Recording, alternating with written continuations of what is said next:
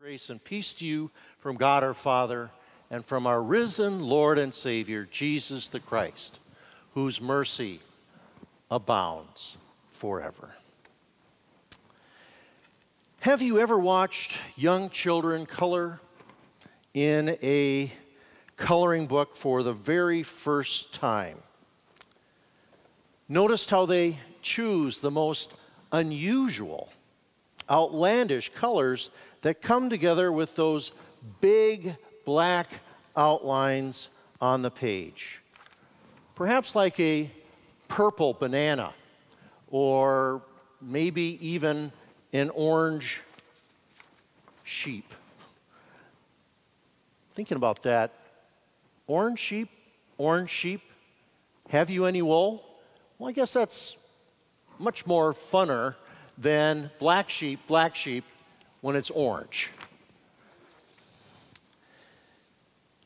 Well, I suppose that might be true, but even more strikingly still is the way in which, with big, broad uh, strokes of exotic color, children will scribble all over the object with delighted attention. And you'll see an example of that here. Uh, way off the page at times, way outside the lines.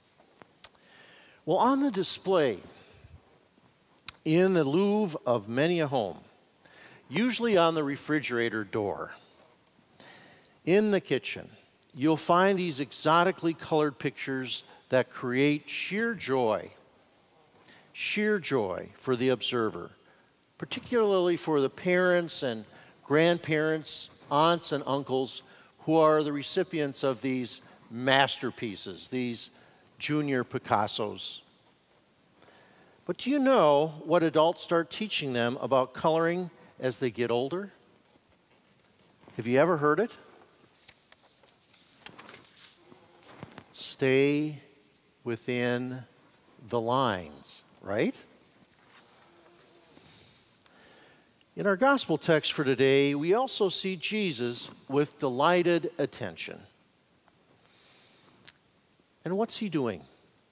He's splashing the color of God's grace. And let me just stop for a moment and ask you what color do you think maybe God's grace is? It's all over this picture of a woman who's desperately in need of Jesus' healing touch for her daughter is gravely ill.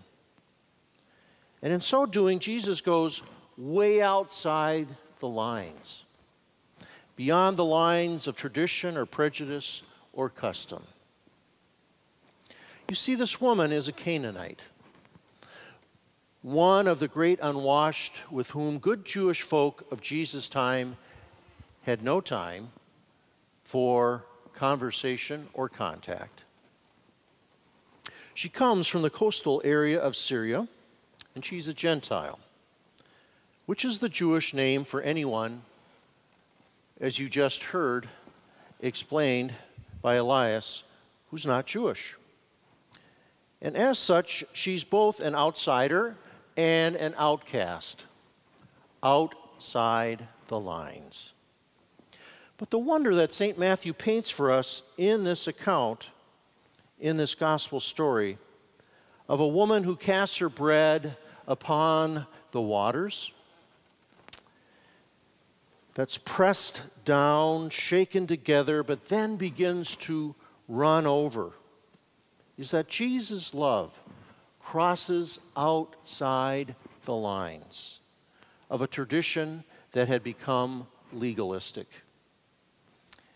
And he does so awash with all kinds of color, especially that fuchsia red. Scribbled, smooshed, splashed. Can you see Jesus holding that fuchsia color crayon in his hand with a big smile, saying, O woman, great is your faith.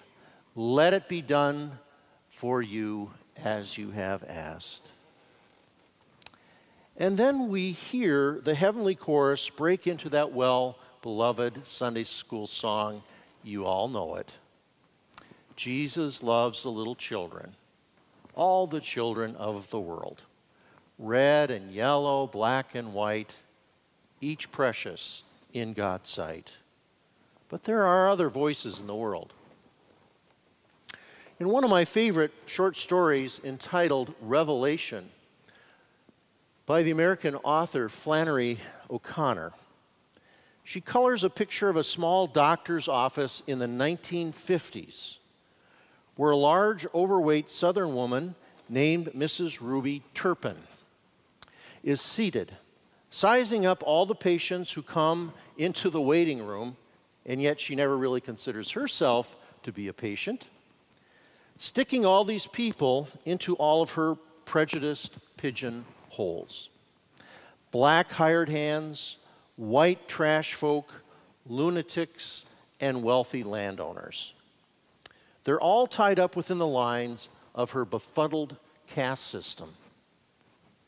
At several points, you hear her talking to herself. Oh, thank you, Jesus, she says, for not making me some white trash or ugly or. It's so shockingly vulgar, but pathetically true of our sinful nature. The way Flannery deftly colors the scene that you either have to start crying or break out laughing. So, after the group of waiting patients have suffered long enough under Mrs. Turpin's conceited, holier than thou judgments, a young college age girl named Mary, get this, Grace, throws a book that's ironically entitled Human Development at Mrs. Turpin and calls her a warthog. Well, in her pent up rage of being called on the carpet, Mrs. Turpin goes back to her farm and, standing in the midst of the hog pen, yells up into the heavens at God, Who do you think you are? And she hears the question returning to her own heart, to its real rubiness, opening her up to revelation. To borrow a line from one of Shakespeare's sonnets, there was a transformation of God's soft, redeeming touch that was one of mercy that stroked her heart. As we'll soon hear in the words of the hymn of the day, there's a wideness in God's mercy. Now, I'll have to admit, this picture of Jesus colored in our gospel story for today is one that's always baffled me at various levels, if not simply at first blush, because it's so seemingly rude. First, Jesus ignores this Canaanite woman with silence.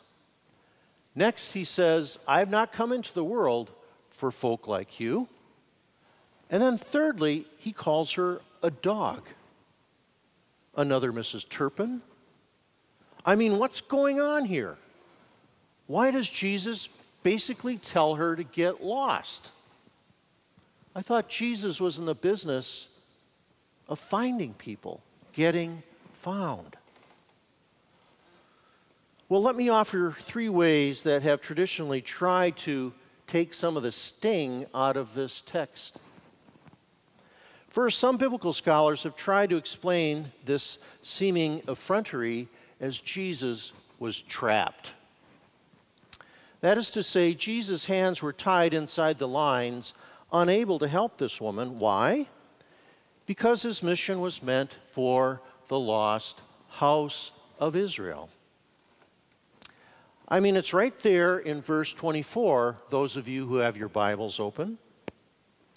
Nice theory, but it won't stick or stay within the lines. Again, why? Well, one reason is Jesus' healing of a Roman soldier's daughter earlier in Matthew 5. Or better yet, recall his ministry to the Samaritan woman outside the lines of Matthew's gospel. I mean, you have to go to John chapter 4 to find that one. But it's actually the disciples who are trying to do the handcuffing here. Send her away. Don't you remember what you told us just five chapters ago? Go nowhere among the Gentiles, but only to the lost sheep of Israel. Ha, they shout. So there, lady, got to draw the line somewhere. The bank's closed, the doctor's out, gone fishing. Really? Well, let's try again, as does the persevering faith of this Canaanite woman, who will not stay on her side of the line. Second, there's another way of trying to explain this rude response that Jesus is just plain exhausted. Give him a break. He's just come from Nazareth, where his own family thinks he's off his rocker. Next, he finds out that his cousin, John the Baptist, has lost his head over a dancing girl. Then he's suffocated by a hungry crowd of some 5,000 plus, having only two fish and five not so wonder bread pieces to work with. Come on. It's one needy person after another. The woman's request is sort of like the old saying of that final straw that breaks the camel's back. If Jesus seems rude, hey, I mean, he's only human. Like that explanation? I don't. The one who fed those 5,000 who wept over the city of Jerusalem, who came into the world, as he said, that he might give us life and give it abundantly. Would he really snap at this woman who's before him, pleading on bended knee, calling him Lord? son of David, which nowhere else in Matthew's gospel do you see this. Say nothing of the disciples who are more interested in just what Jesus can do more so than who he is. Failing to see that what Jesus most wanted to give is his very self. This is my body, says Jesus. And as you eat it, do this in remembrance of me. There's always enough of Jesus to go around. So the second response is out. A third, Jesus is testing her. Now, this is probably the most famous, the most used explanation. If she will just persevere in begging long enough and perhaps roll over, well, Jesus will throw her a bone. But this is just not squaring with the whole New Testament message that God is seeking out all people.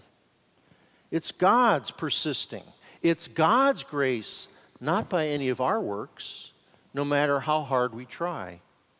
I hope this sounds familiar. I have sought you, says Jesus in John 15, 16. You have not sought me. We love, says 1 John 4, 16, because God first loved us.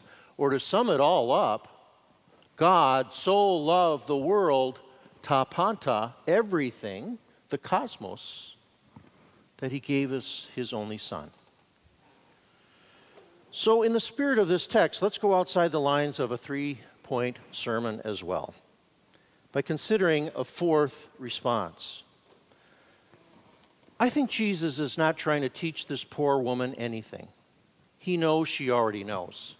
If you go back to Matthew 4, verse 24, or again in Mark's account, it's clear that this woman from these passages has heard the word of Jesus that's gone throughout all the districts and territory and has reached her. And that word has created faith. He's actually trying to get to the disciples who are so much like us, yes, as the church, to open up, to go outside the lines. Jesus loves the little children. Have we been singing the lines of the song but without any heart? good sight readers, but without the passion of true worship that leads into mission? My friends, the only lines we need to know are those that stretched up to heaven and then intersected with all human need, stretch out to embrace all people upon a cross. The lines of one whose face that day with the Canaanite woman had a smile on it.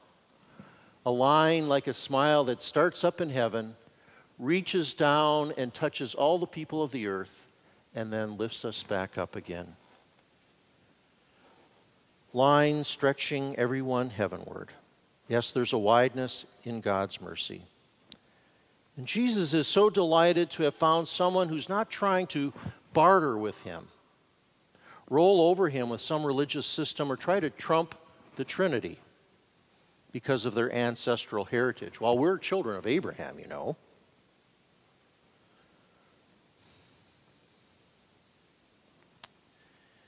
Jesus is absolutely loving this repartee that starts to go on here. He's absolutely loving it. Scribbling color all over the place Yes, even calling her a house dog because she's now under the roof. This is a major pivot point in Jesus' ministry here. She too is among the house of Israel. She is also chosen. And Jesus is just hoping that disciples will somehow get their jaws off the ground long enough so that as Jesus concludes his gospel through the writer of St. Matthew in chapter 28, that they will go and make disciples of all nations.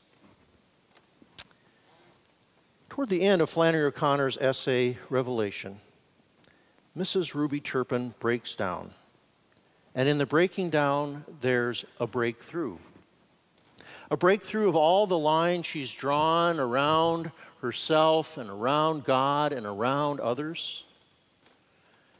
And in the concluding paragraph, we see her catching sight of a remarkable vision as the sun is going down on her old world.